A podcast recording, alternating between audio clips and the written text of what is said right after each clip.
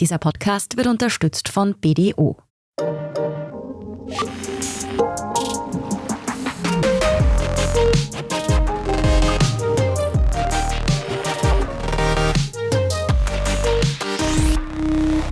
Willkommen zu Lohnt sich das? Der Standard-Podcast über Geld. Influencer, Streamer oder Content Creator.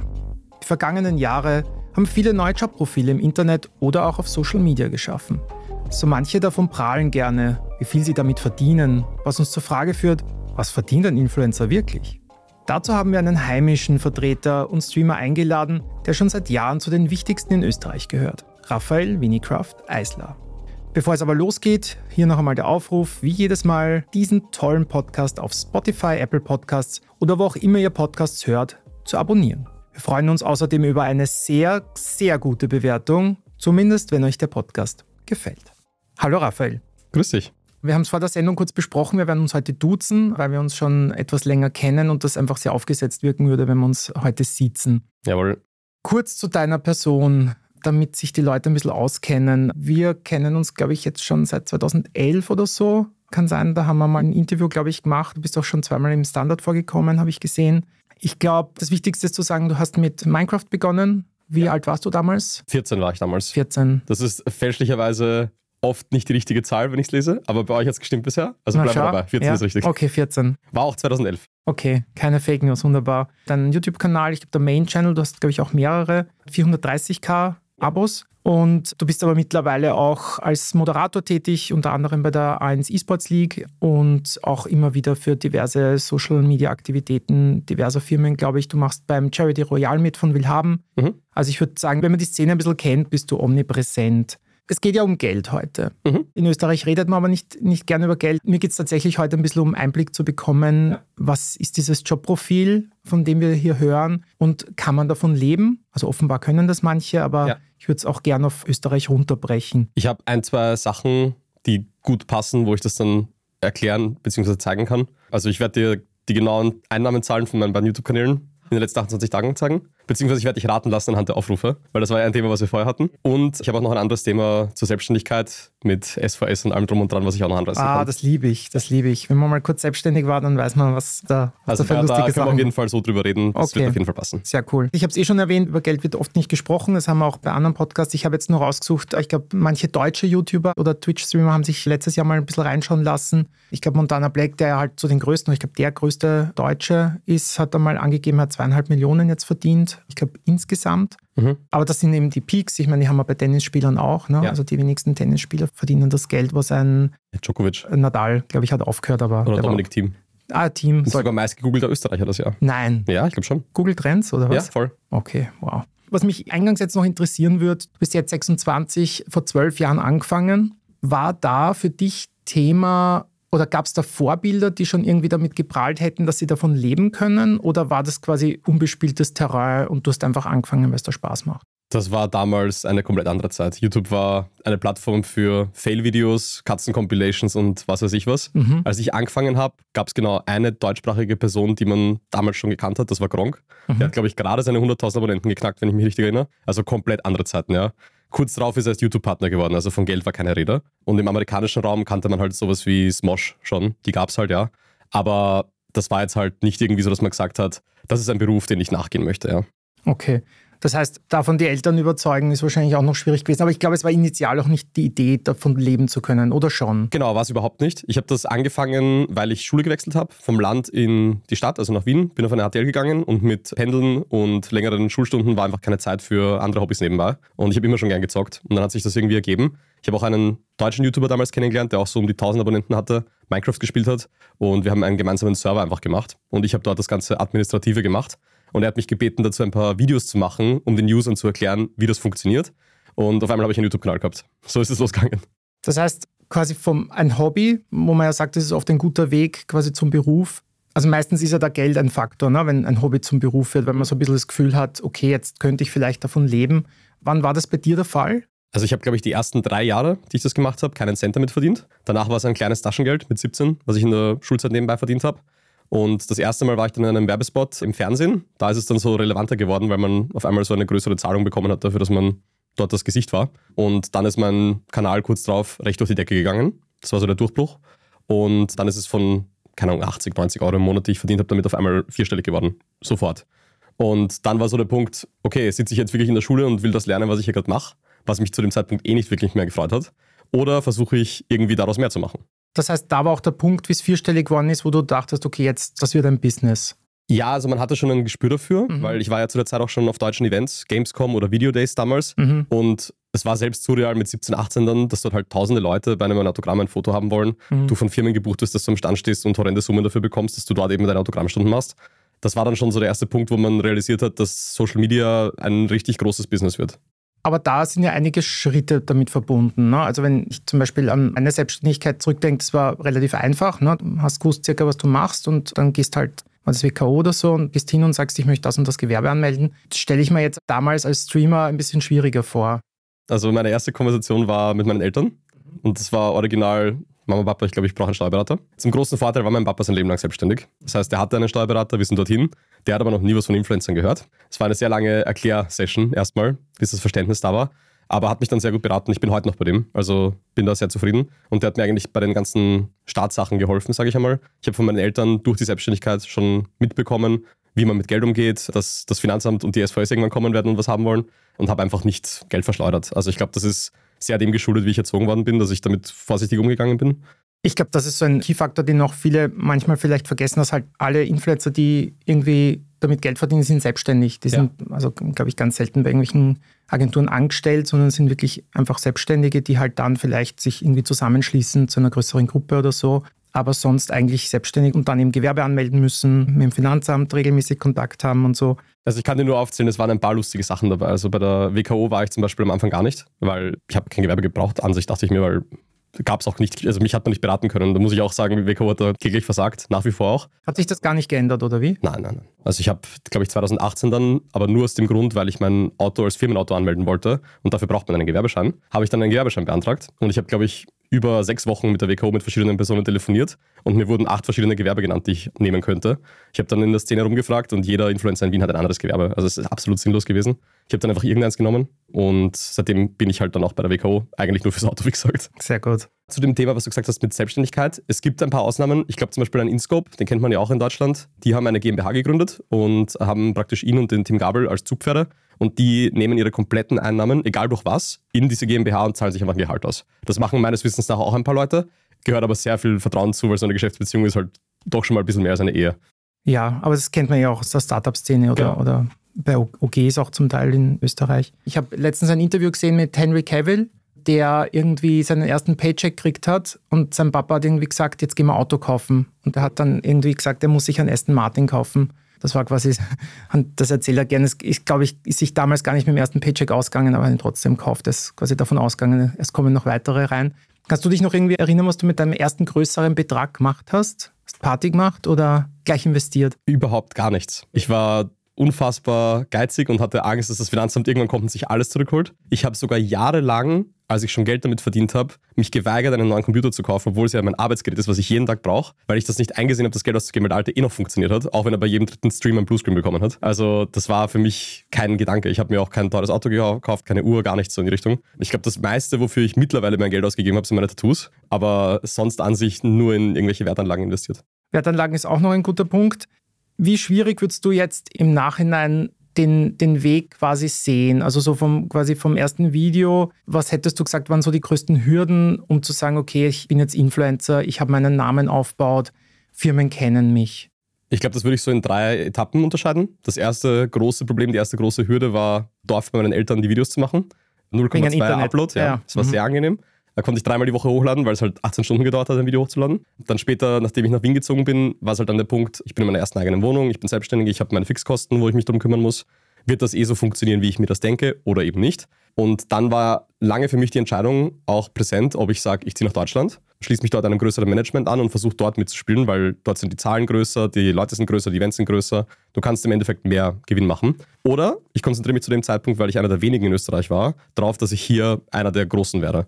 Und ich habe mich für Zweiteres entschieden. Und das hat eigentlich ganz gut funktioniert, weil, wie du vorher schon netterweise gesagt hast, ich bin ein bisschen omnipräsent mittlerweile und dementsprechend auch nicht mehr so darauf angewiesen, dass ich in aller Munde und bei jedem Event dabei bin.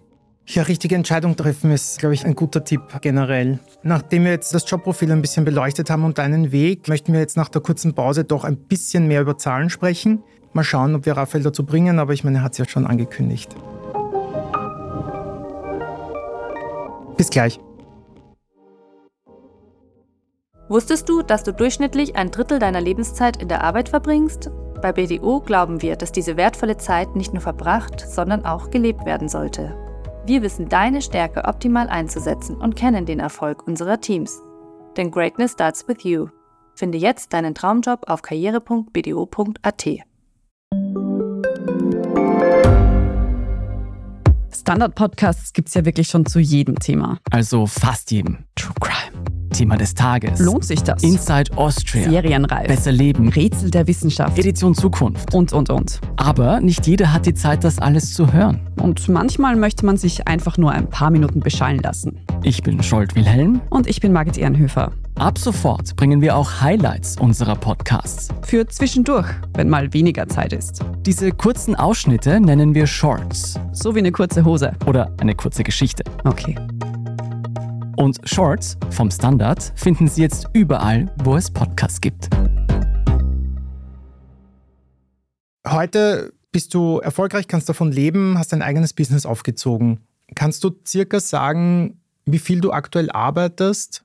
Es variiert sehr. Also es ist sehr schwer zu sagen. Ich arbeite auch an extrem vielen Projekten gleichzeitig immer. Du hast vorher schon erwähnt, Charity Royale, bin ich einer der Mitgründer davon. Das ist halt immer saisonal. Also ab August bis November wird das halt sehr viel Arbeit. Und das ist ja alles ehrenamtlich mehr oder weniger. Genau, wer das nicht kennt, das ist von Willhaben, glaube ich, organisiert. Genau, ich und Willhaben haben es gemeinsam gemacht praktisch mit Make-A-Wish. Wir mhm. sammeln Spenden mit Streamern, Streamerinnen immer gegen Ende des Jahres für circa einen Monat und haben dieses Jahr über 250.000 Euro gesammelt. Mhm. Und das machen wir eben, wie gesagt, jedes Jahr. Sehr cool. Dann auf der anderen Seite natürlich meine normale Einzelunternehmerkarriere als Social Media Influencer. Da gehört Streamen dazu, TikTok, Instagram, X, Twitter, Threads mittlerweile, ein WhatsApp-Kanal, zwei YouTube-Kanäle. Also es wird immer mehr irgendwie, habe ich das Gefühl. Ja, ja, Aber ich versuche das zu balancen, habe da viele Freelancer, Cutter, Designer und so weiter. Dann, wie du richtig erwähnt hast, ich moderiere, ich kommentiere auch. Also ähnlich wie ein Fußballkommentator mache ich das für E-Sports, mhm. bei zum Beispiel A1 bei der E-Sports-Liga oder auch für Red Bull. Red Bull nächstes Stichwort. Ich bin seit letztem Jahr Red Bull Player, also Athlet für Gaming in Österreich und bin da bei jedem Event dabei, bin auch in die ganzen Planungsprozesse involviert. Und dann so nebenbei bin ich jetzt in einem Startup noch investiert, in einer Pilzzucht nahe in Wien. Was? In einer Pilzzucht. Edelspeisepilze nahe Wien, Kreislaufwirtschaft, ah, okay. regional. Okay. Ich habe Last of Us gesehen, gell? ich kenne mich aus. Nein, solche Pilze sind es nicht, keine Sorge. Und natürlich meine Agentur, Werbeagentur, wo wir Social Media managen, wo wir Influencer-Kampagnen machen, Influencer managen. Das alles so ist so mein täglich Brot. Und ich würde sagen, es hat sich bei mir nichts geändert zu den letzten Jahren. Es gibt bei mir keine Feiertage, keine Wochenenden eigentlich. Normaler Tag ist 10 Stunden. Das hat sich nicht geändert, glaube ich, seit unserem letzten Interview vor fünf Jahren. ja, circa.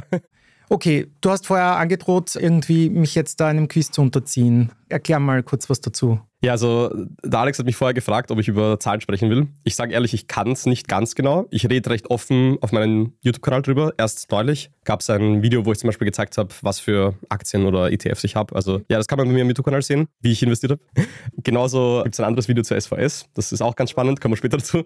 Aber eine Einnahmequelle, auch wenn es nicht die größte mittlerweile bei mir ist, ist YouTube. Und du hast mich gefragt, ob man irgendwie anhand von Abonnenten oder von Views bei einem Kanal sagen kann, wie viel diese Person verdient. Und ich habe dir gesagt, nein. Und jetzt will ich dir zeigen, warum. Also ich habe jetzt von meinem Hauptkanal, der 432.000 Abonnenten hat, die letzten 28 Tage im Dashboard offen. Ich habe dort 358.000 Aufrufe gemacht. Mhm. Nur die Werbung, die von YouTube geschalten wird selber. Ohne irgendwelche Werbung, die ich mit irgendwelchen externen Partnern gemacht habe. Was schätzt du, wie viel habe ich damit verdient? Okay, aber du kriegst Geld für Views? Genau. Also man kriegt pro 1000 Klicks, das ist CPM wird das genannt, kriegt man einen fixen Eurobetrag, der sich halt je nach Jahreszeit und Werbetreibenden ändert. Also wie der Benzinpreis oder was? Circa, ja. Okay. Okay, 350.000 Videos circa, also ausgespielte mit Werbung, weiß ich nicht, 5000 Euro. Deutlich weniger. Das sind 1360 Dollar sind es jetzt. Und jetzt kommt das Lustige, pass auf. Ich gehe jetzt auf meinen Zweitkanal, der hat 99.000 Abonnenten. Der hat in derselben Zeit 5,5 Millionen Aufrufe gemacht. Also deutlich mehr. Mhm. Was schätzt du, der verdient? 10.000 Euro. 1450 Euro. Also fast gleich, obwohl das eine riesen Diskrepanz in den Aufrufen ist. Aber jetzt erklär mir das bitte. Ja, also der Zweitkanal ist bei mir großteils für Shorts, also ähnliche Inhalte wie auf TikTok oder Instagram Reels. Die werden deutlich schlechter bezahlt, aber haben deutlich mehr Aufrufe. Daher kommt die hohe Diskrepanz zustande. Aber will das Google nicht eigentlich pushen, die Shorts? Ja, ja, aber sie können es nicht so gut an Werbentreibende verkaufen, wenn du sagst 30 Sekunden Werbung vor einem 8 Sekunden Video. Macht nicht so viel Sinn, glaube ich. Und ein Riesenunterschied ist auch die Kategorie, in der du die Videos hochlädst und generell die Länge. Wenn du ein Video hast, was 30 Minuten aufwärts ist, verdienst du damit deutlich mehr als mit einem Video, das 6 Minuten ist. Genauso ist die Kategorie entscheidend. Ist das ein Reaction-Video oder ein Gaming-Video oder ist es Beauty und Lifestyle? Das ist alles ein Riesenunterschied und deswegen kann man gar nicht pauschal sagen, wie viel jemand mit wie viel Klicks verdient. Wie ist das jetzt zum Beispiel, wenn ich Mode-Influencerin bin oder so? Hat das einen höheren DKB oder ist das höher bezahlt? Ich kann dir gar nicht sagen, was das höchste ist, weil ich alles nicht ausprobiert habe. Aber du redest ja wahrscheinlich mit Kolleginnen, oder? Ja, ja, safe. Aber ich weiß, dass Gaming auf jeden Fall eines der höchsten ist. Also, Ah, okay. Weil Gaming-Videos tendenziell immer länger sind, kannst du mehr Werbung drin platzieren und die Leute haben auch eine höhere Watchtime, weil sie das Video ganz anschauen wollen. Es gibt nicht irgendwann den Interessensverlust, weil das Thema sie meistens interessiert, weil es irgendein Projekt ist oder ein Spiel ist, was sie sehen wollen. Dementsprechend hast du dort in der Regel, glaube ich, mitunter den höchsten CPM. Das heißt, YouTube ist nicht eine Haupteinnahmequelle. Genau. Aber sind da jetzt diese 30-Sekunden-Videos davor oder diese Trenner in der Mitte, sind da dabei? Nein. Das ist dabei. Das heißt, meine YouTube-Karriere müsste ich wirklich bald starten, ne, dass da noch was passiert. Ich wollte einfach nur den Unterschied aufzeigen, so von 300.000 auf 5,5 Millionen Views und das, obwohl der Kanal mit den 5,5 Millionen nur ein Viertel der Abonnenten hat. Das ist alles sehr wenig aussagekräftig mittlerweile. Das ist wirklich schwierig. Ich meine, ich habe letztens ein Interview mit Snoop Dogg gesehen, wo er gemeint hat, er hat seinen Manager gefragt, er hat irgendwie, weiß ich nicht, ich muss jetzt lügen, aber ich 6 Millionen Downloads auf oder Streams auf Spotify. Ah, Spotify bezahlt sehr gut. Und naja, und er hat gesagt, was hat mir das an Geld gebracht? Und der hat, glaube ich, gesagt, irgendwie 30.000 Dollar oder so. Ja, da wird wahrscheinlich fürs Label, fürs Management und sowas wegfallen. Das kann vielleicht sein, dass er gesagt hat, was mir überbleibt. Ja. Aber okay, du meinst, Spotify ist im Verhältnis eigentlich besser. Zu YouTube ja, das auf jeden Fall. Weil YouTube eben auch zum Beispiel diese Midrolls hat, dass mitten in Videowerbung kommt, schalten Leute tendenziell eher ab oder haben einen Adblock oder so. Bei Spotify gibt es das nicht. Wenn du kein Premium hast, dann ist Werbung zwischen den Songs und die springt so oder so Geld an. Dementsprechend kann Spotify deutlich konstanter übers Jahr verteilt auch an die Leute auszahlen. Und ich glaube, man hat immer so mal eine Faustregel gehabt, das ist nicht mehr so aktuell, aber man hat damals gesagt, bei YouTube verdienst du im Schnitt mit 1000 Aufrufen, jetzt bei keinem Short, 2 Euro. Auf Spotify ist es das Fünffache teilweise, würde ich sagen. Aber wie kommt dann ein Twitch-Streamer wie, weiß nicht, Montana Black oder auch Gronk dann auf diese irren Summen? Ist das quasi, weil ab einer gewissen Menge an Followern multipliziert sich das? Oder das heißt, die Kleinen haben es immer schwerer als die, die ganz oben sind? So funktioniert die Welt. Ja, aber es ist tatsächlich so. Also, wenn ein Gronk oder ein Monte jetzt ein 1-Stunden-Video hochladen, was über eine Million Klicks bekommt, dann wird das wahrscheinlich 20.000 bis 30.000 Euro einspielen. Und so ein Video kannst du halt rein theoretisch jeden Tag hochladen, ja. Also die Aufrufe steigen sehr exponentiell. Also ich würde so sagen, alles, was so unter einer Million im Monat ist bei einem Kanal, kann sich gerade so ausgehen. Alles, was so über 10 Millionen ist, ist absurd viel. Das verdient niemand, der einen Doktor studiert hat. Wahrscheinlich nicht. Okay, aber dann gibt es für mich jetzt noch eine Frage. Die einzigen, die quasi, wo ich für jeden Follower oder jedes Abo quasi automatisiert Geld kriege, ist Twitch, oder? Weil da habe ich ja quasi diesen einen Dollar oder so, der oder 1,20, die ich immer kriege, wenn. Wenn jemand abonniert. Genau. Ja, YouTube hat das mittlerweile auch. Okay. Ähm, mit Kanalmitgliedschaften, auch für Livestreams eben. TikTok genauso mittlerweile, glaube ich. Also es gibt schon ein paar mehr Optionen. Aber Twitch ist das, was das am längsten und am konstantesten beibehält, ja. Also für die drei Leute, die Twitch nicht kennen, ist halt eigentlich eine Gaming-Plattform, also Streaming-Plattform, die ehemals vor allem Games gehabt hat und mittlerweile, glaube ich, durch dieses in Real Life und Variety Streamer ist, ist das Angebot, glaube ich, es gibt Kochstreams, es gibt mittlerweile, glaube ich, alles. Also Riesenplattform auf jeden Fall. Okay, das heißt, der Schritt auf Firmen zu oder von Firmen angesprochen werden, ist quasi der logische nächste Schritt, um wirklich Geld zu verdienen. Richtig. Wie war das bei dir, beziehungsweise wie kann man sich das vorstellen? Jetzt bin ich Streamer oder YouTuber oder TikToker und habe quasi meinen Output und irgendwann schreibt mich eine Firma an oder hast du je irgendwen aktiv angeschrieben? Ja, sowohl als auch. Also am Anfang war es bei mir vor allem, weil da hatte ich auch gar keine Ahnung davon, da war das auch überhaupt nicht gang und gäbe, dass man mit Firmen so zusammenarbeitet. Das erste kam durch ein Management, wo ich damals in Deutschland unter Vertrag war. Dann unabhängig davon lief es über Weiß, das war dieser Telekommunikationswerbespot damals, der in Wien dann stattgefunden hat. Dann war ich beim neuen Management, die haben mir dann einen sechs Monate Vertrag mit einem Headset-Hersteller gecheckt, dass ich das einfach trage praktisch und dafür bezahlt werde. Und das ist halt immer so weitergegangen. Und da unterschreibt man alles am Anfang wahrscheinlich, oder? Ja. ja, am Anfang ist es mehr so das Ding, oh mein Gott, ich kann damit Geld verdienen. So, man hat überhaupt nicht drüber nachgedacht. Es Ja. war damals auch keine Zeit, wo das irgendwie in der Kritik stand oder reflektiert wurde. Du hast für schlechte Auswahl deiner Partner durchaus ein Backlash bekommen. Also das gab es damals schon sehr oft. Was sind schlechte Partner? Das liegt bei jedem selbst. Oder? Aber, aber ja, natürlich. Aber am Anfang, am Anfang war YouTube noch so ein sehr unbeschriebenes Blatt, was Werbepartner angeht. Und es war je nachdem, wer du warst oder was du gemacht hast, wurdest du gecancelt oder nicht halt einfach dafür, dass du einen Werbepartner hast oder auch am Anfang dafür, dass du einfach YouTube-Partner warst und Geld verdient hast, mhm. das war damals und verpönt. Offen kommuniziert hast. Genau, quasi. das war da, offen hat das keiner kommuniziert. Okay. Das war einfach prinzipiell verpönt, dass du Geld damit verdienst. So, das war die generelle Meinung. Und das hat sich dann immer geändert. Später war es dann öffentlich verpönt, dass du mit Firmen zusammenarbeitest, dann, dass du eigene Merchandise rausbringst, eigene Produkte rausbringst. Jetzt machen es alle. Jetzt machen es alle. So ist eh komplett klar. Weil du vorher auch gesagt hast, Monte ist der größte Verdiener am meisten. Ich glaube, followermäßig ist er das noch, aber bei weitem nicht bei der, der am meisten verdient. Ich glaube, die Bubble von Eli, Sidney und Willi sind die, die am meisten verdienen. Das sind Leute, die eigentlich vor zwei, drei Jahren erst wirklich groß geworden sind. Aber die haben zum Beispiel eine Getränkemarke gegründet. Vitaminwasser ist das einfach, VitaVet. Das ist in jedem Supermarkt. Die haben damit, glaube ich, letztes Jahr über 100 Millionen Euro Gewinn gemacht. Sollte ich vielleicht wieder in den Getränkemarkt einsteigen? Das haben ja auch schon andere Österreicher probiert. Monte hat jetzt auch einen Energy Drink, glaube ich. Genau, läuft auch sehr gut, was ich gehört habe. Also, ja. also diese eigenen Produkte sind so der nächste Schritt. Das heißt, praktisch Kontakt mit Firmen ist wichtig. Hat sich das deiner Meinung nach professionalisiert über die Jahre, beziehungsweise gibt es da jetzt schon vorgefertigte Verträge und du musst quasi nur noch eine Zahl einfügen oder wie läuft das? Ja, also ich glaube mittlerweile gang und gäbe ist, dass man ein Management hat. Ich war lange selber unter Vertrag in Deutschland. Die haben sich dann irgendwann aufgelöst und dann habe ich die Entscheidung getroffen, zeitgleich mit, ich bleibe in Österreich, dass ich keinen neuen Vertrag unterschreibe, sondern mich selber darum kümmere, um das auch zu lernen. Ich wollte mich da einfach auch weiterbilden und wissen, wie Verhandlungen funktionieren, was das wert ist, alles Mögliche. Was mich dann auch schlussendlich dazu gebracht hat, die Agentur mitzugründen, wo wir mittlerweile selber ein Management anbieten, wo man sagt, wir helfen genau Leuten, die damals in der Situation wie ich waren und einfach Verträge durchchecken, E-Mails machen, Calls machen, Verhandlungen führen. Genau das im Prinzip eigentlich. Das habe ich mir selbst beigebracht, weil ich recht am Anfang dabei war. Und jetzt versuche ich eben damit anderen zu helfen. Mhm. Ist sicher ein guter Start in die Branche. Ne? Jetzt hast du als nächstes schon quasi Merchandise genannt. Du hast, glaube ich, auch ganz vor T-Shirts schon gehabt, was ja. ich mich erinnern kann. Hast du das ausgebaut? Ist das heute quasi, muss ich das haben? Naja, wenn man sich anschaut, die meisten Influencer hatten früher Merchandise, meistens bei einem fertigen Merchandise-Anbieter, der dann halt einfach einen gewissen Prozentsatz genommen hat. Wir haben das damals selber gemacht, in Wien sogar. Und dementsprechend ist uns ein bisschen mehr vom Kuchen übergeblieben. Aber ich habe danach, also mein Geschäftspartner hat andere Sachen gehabt, das war für ihn nebenbei und dann hat sich das nicht mehr ergeben. Und kurze Zeit später darauf ist mir so die Erleuchtung gekommen, dass es eigentlich total unsinnig ist, so viel neue Kleidung zu produzieren und Merch war generell so ein, ein Billigproduktionsteil. Und wir haben mehr als genug Kleidung auf der Welt. Ich muss nichts Neues produzieren und seitdem mhm. mache ich das gar nicht mehr. Okay. Im Thema Merch, meine Familie vom Land hat ein Weingut und wir haben einen eigenen Wein mit meinem Gesicht drauf rausgebracht zum Beispiel. Das ist so mein Merch gewesen jetzt in letzter Zeit. Sehr sympathisch. Ja, also ich schaue, dass ich halt Produkte finde, wo ich sage, da kann ich mich mit identifizieren, mhm. passt für mich, aber jetzt nicht irgendwie nächsten Rolling aus China einfliegen lassen und dann bedrucken in Wien und sagen, es ist äh, Made in Austria, das ist nicht so sinnvoll, denke ich. Aber wenn man so schaut auf die Influencer-Landschaft, die meisten, die früher Merch gemacht haben, machen mittlerweile Mode ich deute gerade Anführungszeichen, die Leute sehen es nicht.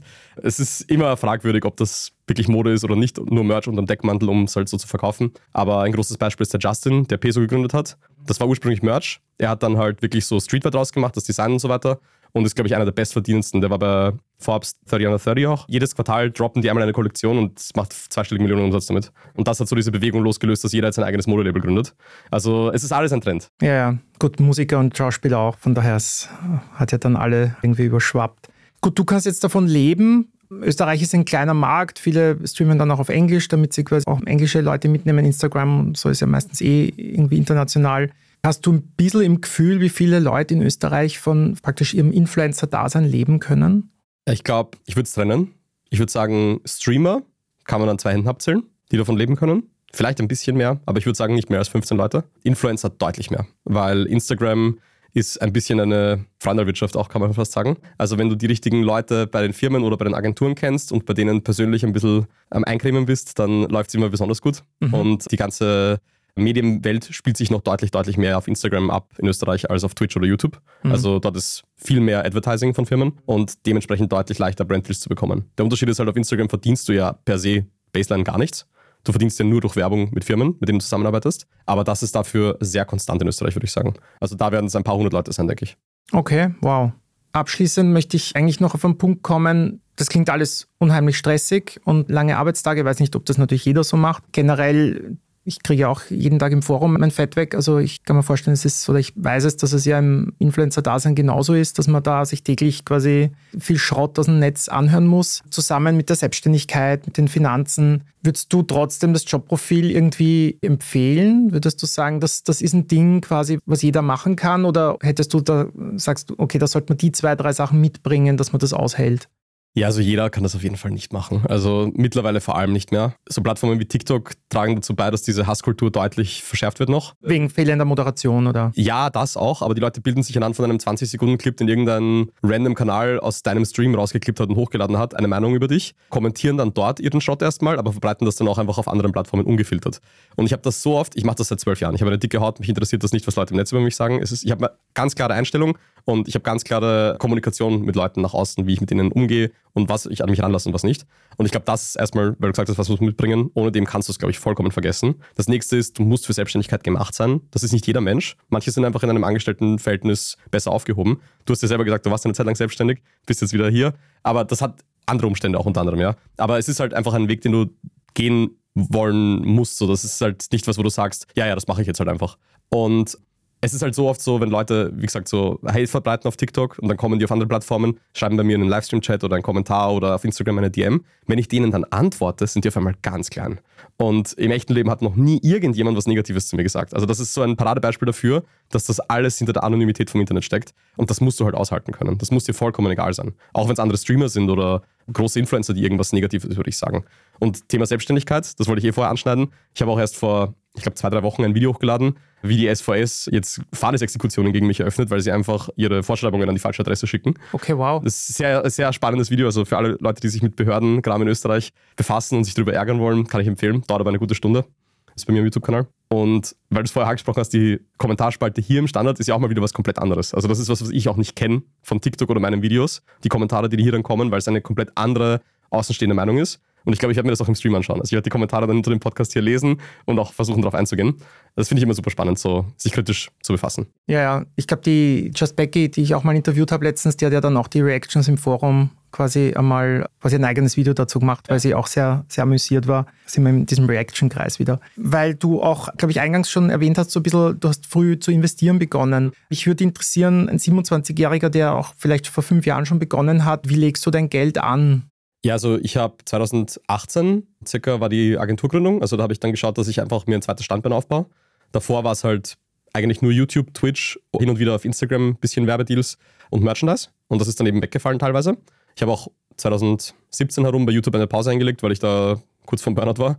Mittlerweile alles im Griff. Also, Hat man auch oft, ja. Ja, man, man lernt draus, man lernt draus. Leider nicht alle, muss man fairerweise sagen. Und da auch dann das erste Mal in ein Startup investiert. Das hat nicht so gut funktioniert leider. Und dann war ich dementsprechend ein bisschen abgeschreckt, was das angeht. Ich habe dann aber mit der Corona-Pandemie eigentlich mehr oder weniger begonnen, mich mit Aktien-ETFs und Krypto zu beschäftigen. Das war mir vorher schon ein Begriff, nur ich war so in meinem 0815 Alltag praktisch gefangen, dass ich nicht gesagt habe, ich beschäftige mich jetzt mit neuen Sachen, ich setze mich damit auseinander. Und wenn ich einfach blindlings irgendwas kaufe, dann könnte das auch schlecht laufen. Du, es läuft auch so schlecht, wenn ich meine Sachen jetzt anschaue. Aber ich habe dann angefangen, mich damit mehr zu befassen und zu investieren und mache das im Prinzip jetzt seit drei Jahren, dass ich versuche, so anders anzulegen. Jetzt eben ein neues Startup, wo ich deutlich mehr Potenzial drin sehe, mhm. beziehungsweise wo ich auch ein gutes Gefühl habe, dass, das, dass ich da mitwirken kann mehr. Agenturseitig geht einiges voran. Also ich versuche meine Zeit so aufzuteilen, dass ich mehrere Standbeine aufbaue und das Geld, was ich im Überfluss habe, praktisch parallel anzulegen einfach und das nicht anzugreifen, bis ich es irgendwann brauche. Okay, aber da eher klassisch in ETFs und nicht jetzt irgendwie Daily Business mit Aktien rum, rumspielen. Ja, also ich mache kein Daytrading oder so in die Richtung, sondern ich versuche halt besonders Aktien zu kaufen, wo ich halt weiß, ich denke, die steigen jetzt aus irgendeinem Grund. Zum Beispiel eine Aktie, die ich jetzt habe, ist Coinbase, kann ich jetzt mal nennen. Ist keine Kaufempfehlung.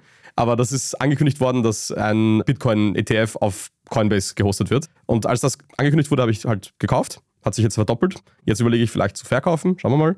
Und sowas mache ich halt hin und wieder über manche Zeiträume. Aber es gibt auch Aktien wie Nvidia oder Tesla, die halte ich halt seit Jahren und die werde ich auch nicht verkaufen. Genauso ETFs und genauso Krypto. Krypto kann ich gar nicht verkaufen. Ich habe circa vor zwei Jahren habe ich, glaube ich, einen Großteil dessen, was ich besitze, gekauft. Und irgendwie zwei Monate später oder zwei Wochen später war dann der Beginn des Russland-Ukraine-Kriegs. Und da ist dann alles down. Ja, ja. Und da warte ich jetzt immer noch drauf, dass das einmal wieder gute Zahlen schreibt. Ja, es geht ja ein bisschen bergauf manchmal, ja.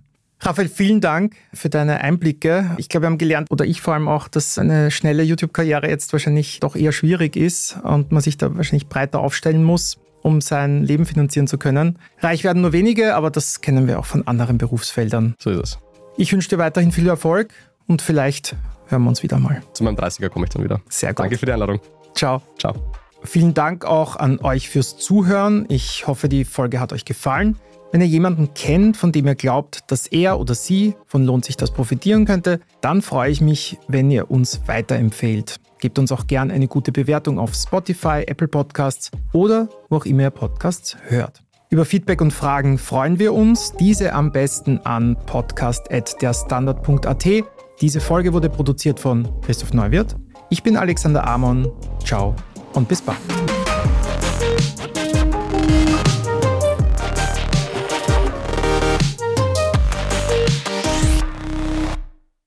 Wusstest du, dass du durchschnittlich ein Drittel deiner Lebenszeit in der Arbeit verbringst? Bei BDO glauben wir, dass diese wertvolle Zeit nicht nur verbracht, sondern auch gelebt werden sollte. Wir wissen deine Stärke optimal einzusetzen und kennen den Erfolg unserer Teams. Denn Greatness starts with you. Finde jetzt deinen Traumjob auf karriere.bdo.at.